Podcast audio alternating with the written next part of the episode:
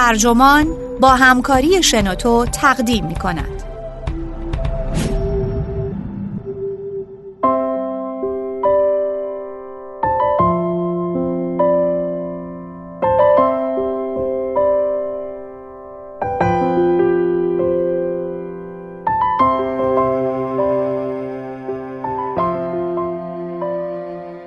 سیا چطور برای دانشمندان هسته ایران تور پهن می‌کنه؟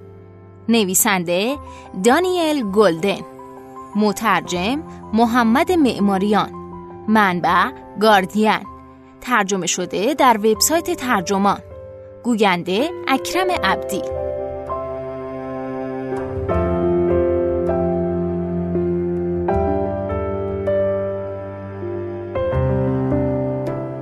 خیلی از استادان دانشگاه همایش های دوره‌ای در سراسر دنیا هم فال و هم تماشا. اونها در این همایش ها از جدیدترین تحقیقات مطلع میشن همکاران خودشون در دیگر کشورها رو می‌بینن فرصت های شغلی و علمی به دست میارن و یه سیر و سیاحتی هم می‌کنن. اما همایش ها برای دسته دیگه هم بسیار جذابن. معموران امنیتی و سرویس های رنگارنگ جاسوسی که تلاش می‌کنن دانشمندان تاثیرگذار سایر کشورها رو به دام بندازن.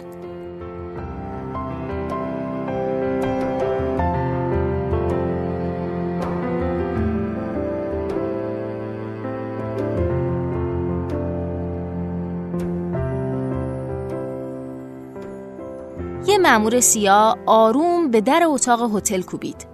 بعد از نطقهای اصلی، های بحث و شام، شرکت کنندگان همایش برای استراحت شبانه رفته بودند. رصد سمی و بسری اتاق نشون می‌داد که عوامل سپاه پاسداران انقلاب اسلامی که مراقب دانشمندان هسته‌ای بودند خوابیدن ولی او هنوز بیدار بود.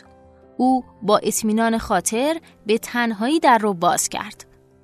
به روایت یک فرد آشنا با این واقعه که حدود یک دهه پیش رخ داد، آژانس یا همون سیا یا آژانس اطلاعات مرکزی ماها زمین سازی کرده بود. آژانس از طریق یک شرکت سوری تجاری بودجه و ساماندهی همایش در یک مرکز پژوهش علمی خارجی رو ترتیب داده بود که شک و تردیدی بر نمی انگیخت. سخنرانان و مهمانان رو دعوت کرده بود و ماموران خودش رو بین خدمتکاران آشپزخانه و دیگر کارمندان جا داده بود. فقط به این خاطر که بتونه اون کارشناس هسته‌ای رو به خارج از ایران بکشونه. چند دقیقه او رو از نگهبانانش جدا کنه و رو در رو بهش یه پیشنهادی بده. در دقایق آخر یه مانع می‌رفت که برنامه ها رو به هم بریزه. هدف هتلش رو عوض کرد چون هتل توصیه شده کنفرانس 75 دلار گرونتر از اون رقمی بود که بالا دستی هاش توی ایران حاضر بودن پول بدن. اون مأمور سیاه برای نشون دادن صمیمیت و حسن نیتش دست روی قلبش گذاشت و گفت سلام حبیبی من از سیاه اومدم و می‌خوام با من سوار یه هواپیما بشید و به ایالات متحده بیاید. مأمور سیاه می‌تونست واکنش های اون ایرانی رو روی صورتش بخونه. مخلوطی از شک، ترس و کنجکاوی. بنا به تجربه قبلی خودش با پناهندگان می‌دونست که هزاران سوال به ذهن اون دانشمند هجوم آوردن. خونوادم چی میشه؟ چطور ازم محافظت می‌کنین؟ کجا زندگی می‌کنم؟ چطور امرار معاش کنم؟ چطوری ویزا بگیرم؟ وقت دارم چمدونم و ببندم؟ اگه بگم نه چی میشه همین که دانشمند اومد تا سوال اولو بپرسه عنصر سیاه وسط حرفش پرید و گفت اول سسله یخو بردارید چرا اگه نگهبانو بیدار شدن می‌تونید بگید که می‌خواید یخ بیارید سیا در برنامه که شاید جسورانه ترین و استادانه ترین نفوذ به تشکیلات دانشگاهی باشه مخفیانه میلیون ها دلار صرف صحنه چینی همایش های علمی در سراسر دنیا کرده هدفش وسوسه دانشمندان ایرانی و بیرون کشوندن اونها از وطنشون به جایی بود که بشه به اونها دسترسی داشت. جایی که افسران اطلاعاتیش بتونن تک به تک سراغشون برن و برای پناهندگی روی اونها فشار بیارن. به بیان دیگه آژانس راهی پیدا کرده بود تا توسعه سلاح‌های هسته ایران رو به تأخیر بندازه. بهرهگیری از وجهه بین المللی تشکیلات دانشگاهی و گذاشتن یک کلاه بزرگ سر نهادهایی که میزبان همایش ها بودند و استادانی که در آنها شرکت و سخنرانی می‌کردند. روح شرکت کنندگان همایش هم خبر نداشت که بازیگر نمایشی که شبیه سازی واقعیته اما از دوردست ها صحنه چینی شده. میشه بحث کرد که آیا اون مأموریت امنیت ملی می‌تونه گمراه سازی این دست از استادان رو توجیه کنه یا نه اما تردیدی نیست که اکثر دانشگاهیان از اینکه نقش یک ساده لوح رو در این طرح سیاه بازی کردن آشفته میشن همایش ها بیش از هر عرصه دانشگاهی دیگه‌ای مستعد جاسوسی هن. این مراسم های آینی اجتماعی و فکری به مدد جهانی سازی همه جا رواج پیدا کردند. مثل های میزبانی تورهای تنیس یا گلف جهانی این همایش ها هم هر جا که اقلیم مساعدی داشته باشه سر برمیارن و جماعت هواپیما سوار رو جلب می‌کنن حتی اگه پول و پله هم کم داشته باشن پرستیجی دارن که جبرانش می‌کنه. گرچه محققان دائم با وسایل الکترونیکی با هم صحبت می‌کنن جلسات مجازی اصلا و ابدا جایگزین دور همی با همتایان شبکه سازی برای شغل یابی امتحان کردن جدیدترین ابزارک ها و ارائه مقالاتی نیست که بعدتر در مجلدات مشروع همایش چاپ میشن. دیوید لاج رمان نویس مشهور انگلیسی در رمان دنیای کوچک که تقلیدی خندهدار از حیات دانشگاهی بود نوشت جاذبه همایش های دوره‌ای شیوه است برای تبدیل کار به تفریح ترکیب حرفه‌ایگری و گردشگری و همه اینها به خرج یه نفر دیگه. مقاله‌ای بنویسید تا دنیا رو ببینید. نه فقط تعداد برندگان جوایز نوبل یا اساتید آکسفورد که تعداد جاسوسان حاضر در همایش هم می‌تونه معیار اهمیتش باشه. افسران اطلاعاتی آمریکایی و خارجی به همون دلیل روانه همایش ها میشن که مسئولان جذب نیروی ارتش روی محلات کم درآمد تمرکز می‌کنن. اینجا بهترین زمین برای شکاره. در هر پردیس دانشگاهی شاید فقط یک یا دو استاد برای یک سرویس اطلاعاتی جذاب باشن اما در یک همایش مناسب مثلا درباره فناوری پهپادها یا شاید هم داعش یک دوجین از اونها پیدا میشه یک مأمور سابق سیا گفت هر سرویس اطلاعاتی دنیا همایش برگزار می‌کنه، حامی همایش ها میشه و دنبال راهی برای فرستادن افرادی به همایش ها میگرده. مارک گلوتی محقق ارشد در مؤسسه روابط بین الملل پراگ و مشاور ویژه سابق وزارت خارجه بریتانیا میگه نیروگیری یعنی فرایند طولانی اقوا. گام اول برنامه ریزی برای رفتن به کارگاهیه که هدف در اون حضور داره. حتی اگه فقط حرفای عادی بزنید دفعه بعد می‌تونید بگید شما رو تو استانبول ندیده بودم. FBI در سال 2011 درباره همایش ها به دانشگاهیان هشدار داد و این سناریو رو ذکر کرد. دعوتنامه ناخواسته برای ارسال مقاله به یک همایش بین المللی به یک پژوهشگر می‌رسه. او مقاله میفرسته که پذیرفته میشه. در همایش میزبانها یک نسخه ارائهش رو می‌گیرن. میزبانها یک فلش به لپتاپ اون وصل می‌کنن و بدون اطلاعش هرچه فایل و اطلاعات رو روی رایانش باشه دانلود می‌کنن. FBI و سیا هم سرازیر همایش ها میشن. یه مأمور سابق FBI میگه که در دور همی در آمریکا افسران اطلاعاتی خارجی سعی می‌کنن آمریکایی ها رو تور کنن. ما سعی می‌کنیم اونها رو تور کنیم. سیا به چند طریق درگیر همایش هاست. افسران خودش رو به اونها میفرسته.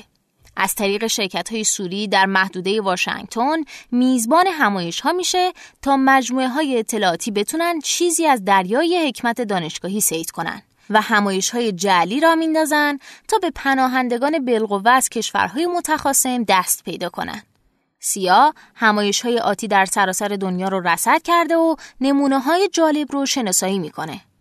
فرض کنید یه همایش بین المللی در پاکستان درباره فناوری سانتریفیوژ برگزار میشه. سیا مأمور خودش رو تحت پوشش میفرسته. یا استادی رو که شاید به اون همایش بره به خدمت می‌گیره تا براش گزارش بیاره.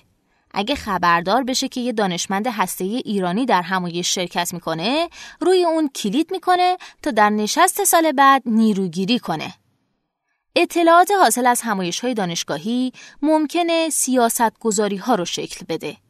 در اقناع دولت جورج دابلیو بوش به اینکه صدام همچنان تسلیحات کشتار جمعی در عراق می‌سازه که غلط از آب در اومد همایش ها نقش داشتن.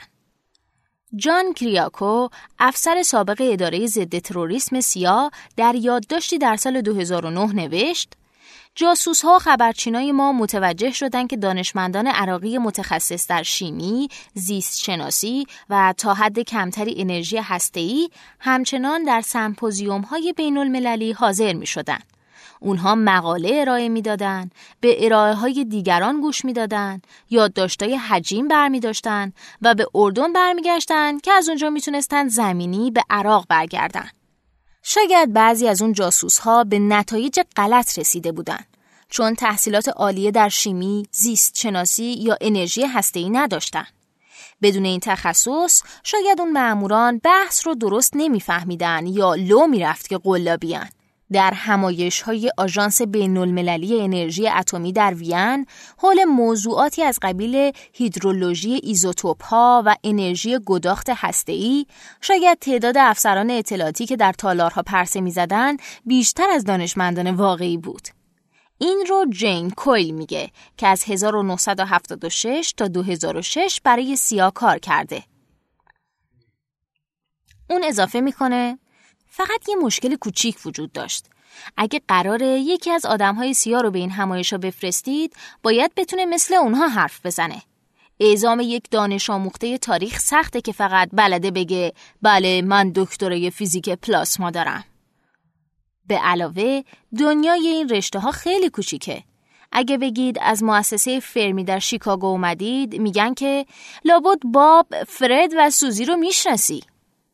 کویل میگه که در عوض آژانس می‌تونه یک استاد مناسب رو از طریق اداره منابع ملی به خدمت بگیره. این اداره سرویس پنهانی سیا در داخل کشوره که رابطه کاری با تعدادی از دانشمندان داره. اگه همایشی در وین پیدا کنن می‌تونن بگن پروفسور اسمیت شرکت شما تو این همایش طبیعی به نظر میاد. اسمیت هم مثلا میگه من در اون شرکت می‌کنم و به شما خبر میدم با چه کسانی حرف زدم. اگه به یه ایرانی بخورم مسیرم رو عوض نمی‌کنم. اگه اون بگه که دوست دارم شرکت کنم ولی بودجه مسافرت دانشگاهمون خیلی کمه سیا یا اف بی آی شاید بگه که خب می‌دونید شاید بتونیم پول بلیت شما رو بدیم البته بلیت قسمت ارزون قیمت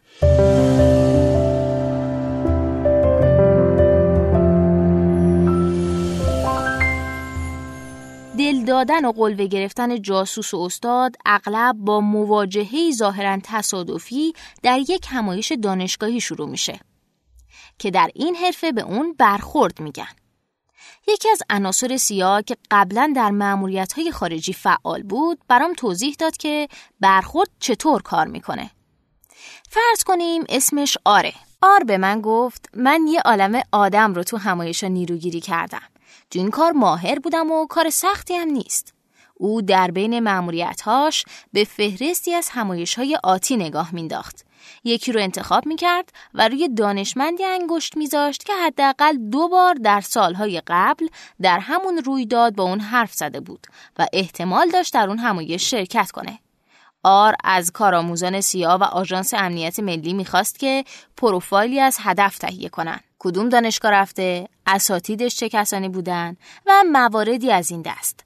بعد به دفتر مرکزی پیغام می‌داد تا بودجه سفر رو تقاضا کنه. فوت کوزگری این بود که پیغامش قدری قانع کننده باشه که هزینه ها رو جور کنه اما اونقدر وسوس انگیز نباشه که سایر معمورانی که اون رو می‌خونن و به همایش نزدیکترن دنبال همون هدف برن بعد باید پوشش رو درست می‌کرد که معمولا بازرگان بود اسم یه شرکت رو از خودش در می آورد و وبسایت آماده براش می ساخت و کارت ویزیت چاپ می کرد. برای اون شرکتی که وجود خارجی نداشت صورت حساب و تلفن و سوابق کارت اعتباری دست و پا می کرد. برای معرفی خودشم سراغ یکی از هفت اسم مستعارش می‌رفت. آر سررشته از علم نداشت. برای باز کردن سر حرف نمی‌تونست چیزی درباره فرضیه ریمان بگه. در عوض خوب می‌دونست دانشمندان اکثرا درونگراهایی هستند که در روابط اجتماعی سررشته ندارن. واسه همین راهش رو به سمت هدف کج می‌کرد که در گوشه سالن دور همی همایش ایستاده و می گفت شما هم مثل من از شلوغی بدتون میاد؟ بعدم راهش رو می‌گرفت و می‌رفت. آر گفت این برخورد گذراست. فقط صورتتون در ذهن طرف میمونه. هیچ کس دیگه نباید متوجه برخورد بشه. یه خطای آماتوری اینه که جلوی دیگرانی سراغ هدف برید که شاید مراقبان اون از کشورش باشن. مراقبان لابد این گفتگو رو گزارش میدن که امنیت هدف رو به خطر میندازه و موجب میشه دفعه بعد که سراغش میرید میل یا توان همصحبتی نداشته باشه. در مابقی طول همایش آر با انرژی فراوان این طرف و اون طرف پرسه می‌زد تا در هر فرصتی به هدف برخورد کنه. با هر تماس که در اصطلاحات سیاه وقت گذراندن با هدف نام داره و جز عملکرد شغلی اون محسوب میشه خودش رو در دل استاد بیشتر جا می‌داد.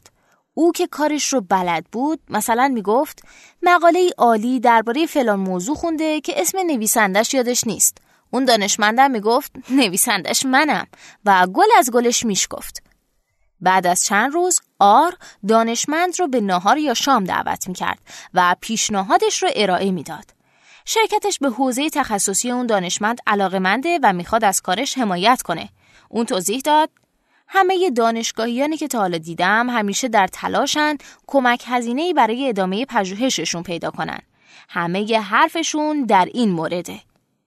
اون دو درباره یک پروژه خاص و البته قیمتش توافق می‌کردن که بسته به کشور دانشمند متفاوت بود. هزار تا پنج هزار دلار برای یک پاکستانی و برای کره بیشتر. همین که پولی از سیا به یک استاد خارجی برسه حتی اگه او در ابتدا از منبع بودجه خبر باشه تحت کنترلشون قرار می‌گیره چون افشای این رابطه می‌تونه شغل یا حتی زندگیش در کشور خودش رو به خطر بندازه همایش های علمی چنان کششی برای عناصر امنیتی دارند که یکی از بزرگترین نگرانی های ماموران سیاه مداخله همکارانیه که می‌خوان برای هدف اونها دام پهن کنن. یه افسر سابق سیا با نام مستعار اشمایل جونز در کتاب عامل انسانی درون فرهنگ اطلاعاتی بدکار کرده سیا نوشت که ما اینطوری سرازیر برنامه از این دست میشیم. جونز تعریف می‌کنه که در یک همایش در سال 2005 در پاریس که انتظار داشت میادگاه دیدار دانشمندان تسلیحاتی از کشورهای سرکش باشه وقتی نگاهش به اون طرف اتاق افتاد و دو مأمور سیاه رو دید که خودشون استاد بودن دلش گرفت. سعی کرد از دید اونها دور بمونه و مشغول پرسزنی در همایش شد. به اتیکت های اسامی نگاه می‌کرد تا برای کسانی که شاید منابع خوبی باشن تور بندازه. کسانی که ترجیحاً از کره شمالی، ایران، لیبی، روسیه یا چین باشند. کرتسن گیسر گفت تعجب می کنم که حضور اطلاعاتی ها در این همایش ها اینقدر علنیه. یه عالمه آدم میچرخن از یه عالمه جایی که فقط اسم اختصاری دارن. گیسر رئیس سیاستگذاری امنیت مجازی وزارت خارجه آلمان و من در ششمین همایش بین المللی سالانه تعامل سایبری صحبت می کردیم که آوریل 2016 در دانشگاه جورجتان در واشنگتن دی سی برگزار شد. آثار هنری مذهبی، پنجره هایی با شیشه های رنگی و نقل قول های کلاسیکی که در تالار گستون ردیف شده بودند مثل یک استتار استادانه برای مدیران NSA و FBI عمل می کردن که ناطقان اصلی برنامه بودند.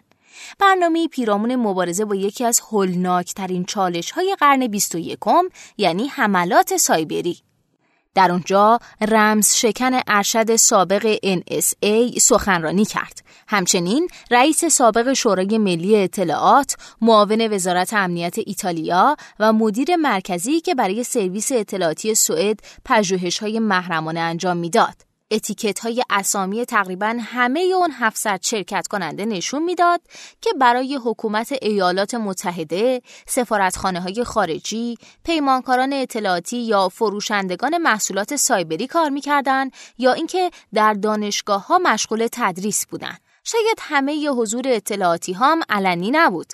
به طور رسمی چهل کشور از برزیل تا موریس، سربستان و سریلانکا در اون همایش نماینده داشتند. اما روسیه نه ولی در انتهای بالکن مرد جوان باریک اندامی میپلکید که کیفی در دست داشت و به پنل ها گوش می‌داد. یقش به اتیکت اسم آراسته نبود. سراغش رفتم. خودم رو معرفی کردم و اسمشو پرسیدم. گفت الکساندر و بعد از مکس کوتاهی بلوزوف. گفتم از این همایش خوشتون اومده؟ گفت نه و سعی کرد جلوی سوالای بیشترم رو بگیره. من از سفارت روسیم. نظری ندارم. فقط می‌خوام باخبر بشم همین. یه کارت ویزیت بهش تقدیم کردم و کارت ویزیتشو خواستم که بی سمر بود. گفت که من فقط یه ماهی که اینجام هنوز کارتام چاپ نشدن. اصرار کردم و از شغلش در سفارت پرسیدم. با نگاهی به راهنمای دیپلماتیک فهمیدم که دبیر دومه. نگاهی به ساعتش انداخت و گفت ببخشید باید برم. وقتی سیا نظر یک استاد مثلا پروفسور جان بوس رو می‌خواد به اون تلفن می‌کنه تا ببینه که آیا وقت سخنرانی در یک همایش رو داره یا نه.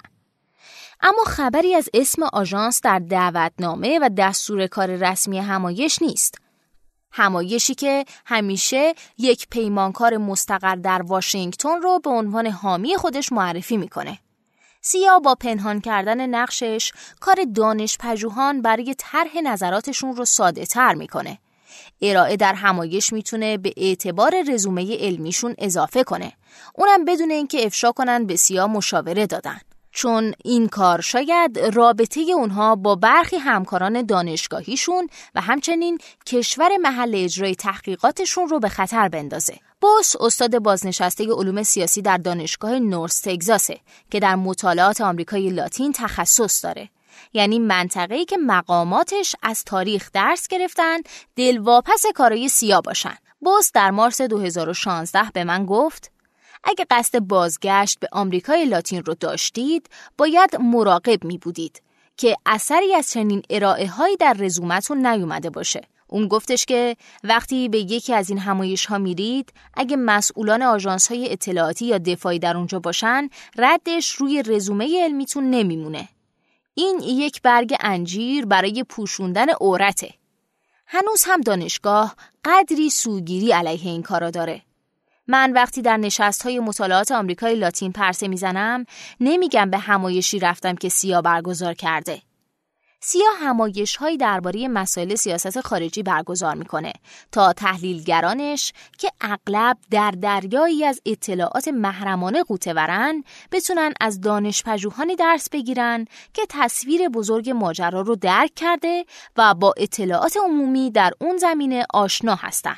اساتید شرکت کننده معمولا علاوه بر مخارج سفر یک هزار دلار دستمزد می‌گیرن. این جلسات با ارائه های پژوهشی و سپس پرسش و پاسخ مثل هر جلسه دانشگاهی دیگه. با این استثنا که در اتیکت نام خیلی از شرکت کنندگان که حد زده میشه تحلیلگران سیاه هستن فقط اسم کوچیکشون دیده میشه. از ده همایش اطلاعاتی که بوس در سالهای متوالی شرکت کرده، آخرین اونها نشستی در سال 2015 پیرامون ورود موج کودکان آواره آمریکای مرکزی به ایالات متحده بود، سیا و دفتر مدیر اطلاعات ملی ODNI فقط یک یا دو مورد رو مستقیما برگزار کردند. مابقی به شرکتی به نام سنترا تکنولوژی برون سپاری شد که در صنعت رو به رشد واسطه ها یا در زبان جاسوسی فیوزهای خودکار در محدوده واشنگتن پیشتازه و همایش ها رو برای سیا برگزار می‌کنه.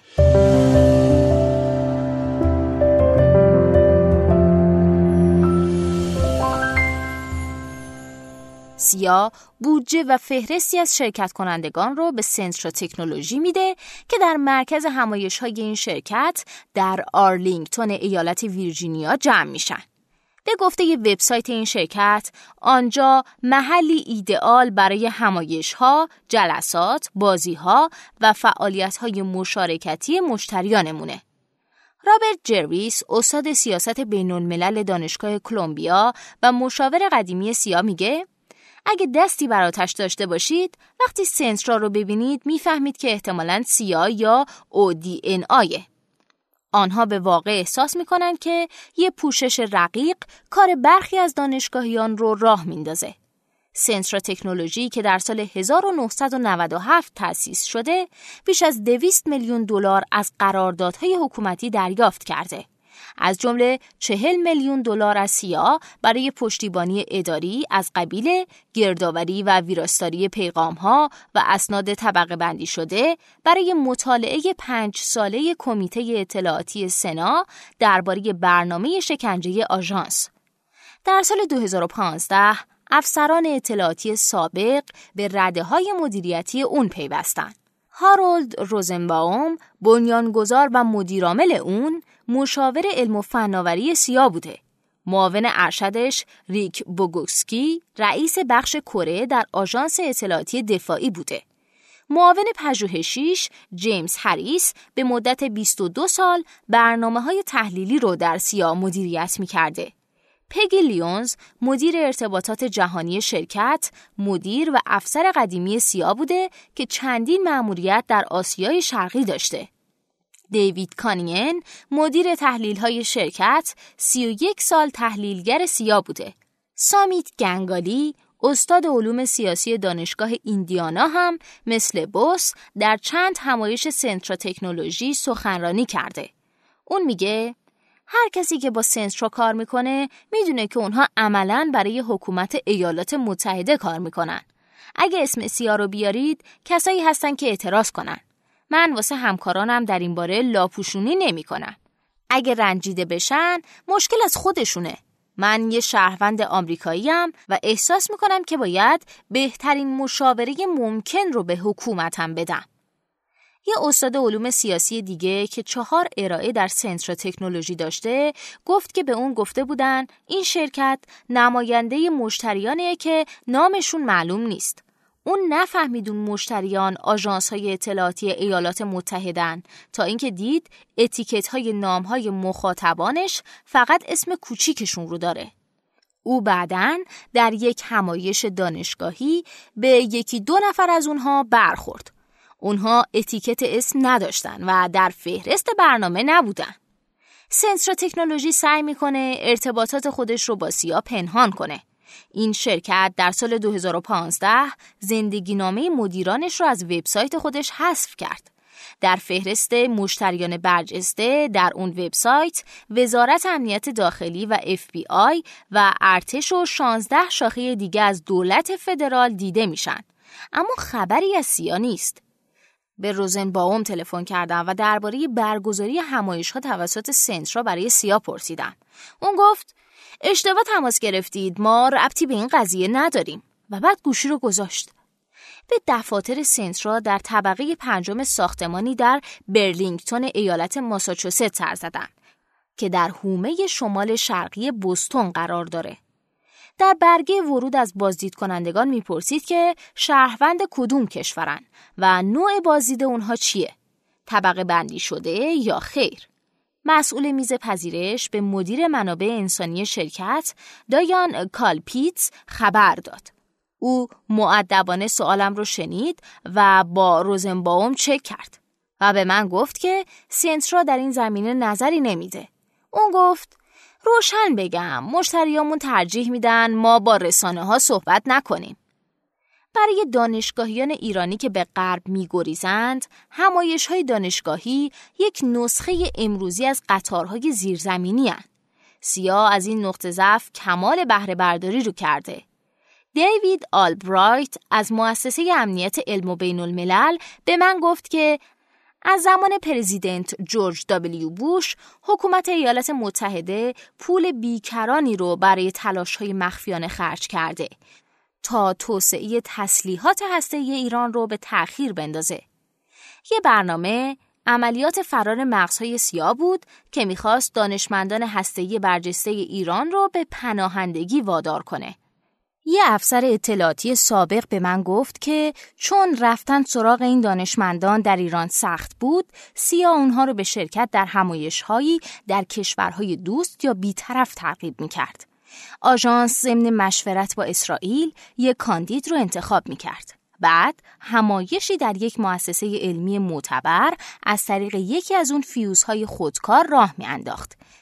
یعنی نوعن یک بازرگان که با مبلغی بین 500 هزار تا دو میلیون دلار از بودجه های آژانس هزینه سمپوزیوم رو پرداخت می کرد. بعضی وقتا اون بازرگان صاحب یک شرکت فناوری بود یا آژانس یک شرکت سوری می ساخت تا حمایتش برای اون مؤسسه پژوهشی موجه و مقبول باشه. مؤسسه‌ای که خبر نداشت دست سیا در کاره. اون افسر سابق به من گفت دانشگاهیان هرچه بیخبرتر باشن ماجرا برای همه امتر میشه. اون فیوزهای خودکار می‌دونستن که به سیا کمک می‌کنن اما از دلیل کارشون خبر نداشتن و آژانس هم از هر کدوم فقط یک بار استفاده می‌کرد. محور آژانس یکی از جنبه های فیزیک هسته‌ای بود که کاربردهای غیر نظامی داشت و با علایق پژوهشی اون هدف ایرانی هم قرابت داشت. دانشمندان هسته ایران نوعا مناسب دانشگاهی هم داشتند. مثل هر استاد ای اونها هم از سیر و سیاحت لذت می بردن. حکومت ایران هم گاهی اوقات به اونها اجازه می‌داد که همراه تعدادی مراقب به همایش ها برن تا از آخرین پژوهش ها باخبر بشن و با تأمین کنندگان فناوری های مدرن ملاقات کنن که البته سفرشون بار تبلیغاتی هم داشت. رونن بریگمن به من گفت از دیدگاه ایرانی ها فرستادن دانشمندان به همایش های درباره استفاده های صلح آمیز انرژی هسته‌ای مشخصا سودمند بود. بریگمن یک روزنامه نگار برجسته اسرائیلی و معلف جنگ محرمانه با ایران سی سال کشمکش مخفیانه علیه خطرناکترین قدرت تروریستی دنیاست که حالا مشغول نوشتن تاریخچه از سرویس اطلاعات مرکزی اسرائیل یا همون موساده به گفته او اونا میگن بله ما دانشمندانمون رو به همایش ها میفرستیم تا از فناوری صلحآمیز برای مقاصد صلحآمیز استفاده کنیم. وقتی یه افسر سیاه برای این مأموریت منصوب میشه در نقش دانشجو، مشاور فنی یا قرفه دار ظاهر میشه. اولین وظیفش اینه که مراقبان رو از دانشمند دور کنه. در یک مورد سیا خدمتکاران آشپزخونه را استخدام کرد تا غذای مراقبان رو مسموم کنند تا با اسهال و استفراغ از پا بیفتن. امید داشتند که اونها غذای هواپیما یا خوراک ناآشنای محلی رو علت بیماریشون حساب کنن. با قدری شانس افسر می‌تونست چند دقیقه با دانشمند تنها بشه و پیشنهادش رو به اون عرضه کنه. او با خواندن پرونده ها و هم صحبتی با عناصر دسترسیدار نزدیک به اون دانشمند روی وضعیت اون سوار می شد. بدین ترتیب اگه اون دانشمند می‌گفت که مطمئن نیست واقعا با سیاسر و کار داره افسر می‌تونست بگه که همه چیز حتی خصوصی ترین جزئیات رو درباره اون می‌دونه و می‌تونست حرفش رو اثبات کنه یه افسر به یکی از اون گزینه های پناهندگی گفته بود می‌دونم سرطان بیزه داشتی و بیزه چپت رو خارج کردن حتی پس از قبول پناهندگی ممکن بود که اون دانشمند نظرش عوض بشه و فرار کنه. اون افسر سابق به من گفت شما همواره درگیر نیروگیری دوباره اون آدم هستید. وقتی که اون در یک ماشین مطمئن به سمت فرودگاه سوار می شد، سیا برای تدارک ویزاها و اسناد پروازی با های اطلاعاتی همسو هماهنگی می کرد.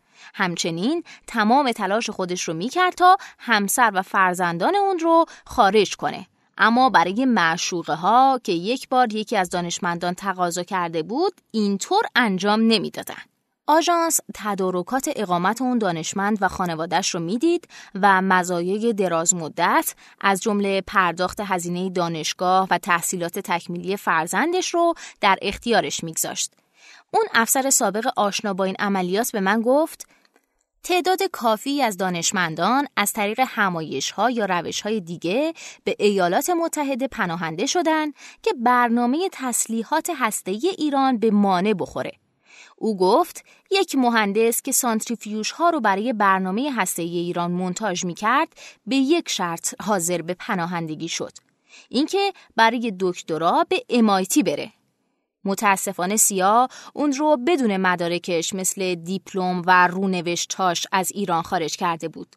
در ابتدا امایتی تقاضای سیا برای بررسی پرونده اون رو نپذیرفت اما آژانس اصرار کرد و اون دانشکده معتبر مهندسی هم پذیرفت که با کنار گذاشتن رویه های متعارف بررسی هاش از سیا تمکین کنه MIT یک گروه از اساتید دانشکده های مرتبط رو جمع کرد تا با اون مصاحبه کنن. او در امتحان شفاهی نمره عالی آورد، پذیرفته شد و دکتراش رو گرفت. مدیران MIT منکر اطلاع از این قضیه گنگ چن رئیس دانشکده مهندسی مکانیک گفت من کاملا از این قضیه بیخبرم. با این حال دو استاد بخشای اصلی این قصه رو تایید کردند. محمد سهیمی استاد مهندسی نفت در دانشگاه کالیفرنیای جنوبی که توسعه هسته‌ای و سیاسی ایران رو دنبال و مطالعه می‌کنه به من گفت یک پناهنده از برنامه هسته‌ای ایران مدرک دکترای مهندسی مکانیک خودش رو از امایتی گرفته. تیموتی گاتوفسکی استاد مهندسی مکانیک امایتی گفت مرد جوانی رو میشناختم که اینجا در آزمایشگاهمون کار می‌کرد. به یه طریقی باخبر شدم که در ایران روی سانتریفیوژ ها کار کرده بود. پیش خودم فکر می‌کردم اینجا چه خبر شده؟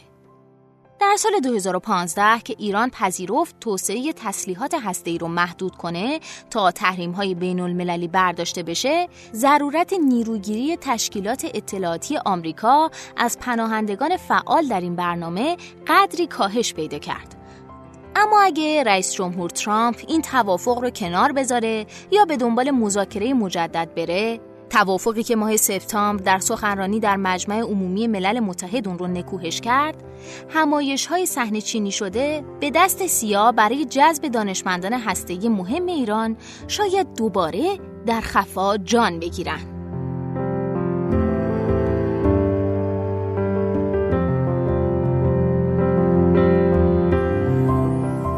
پادکست اینجا به انتها رسید.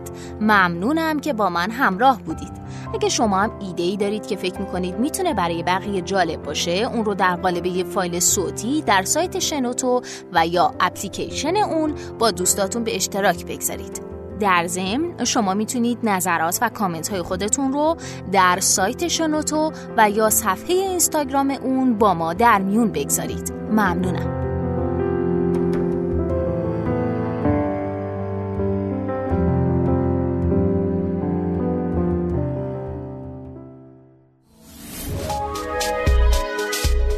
شنوتو سرویس اشتراک گذاری فایل های صوتی www.shenoto.com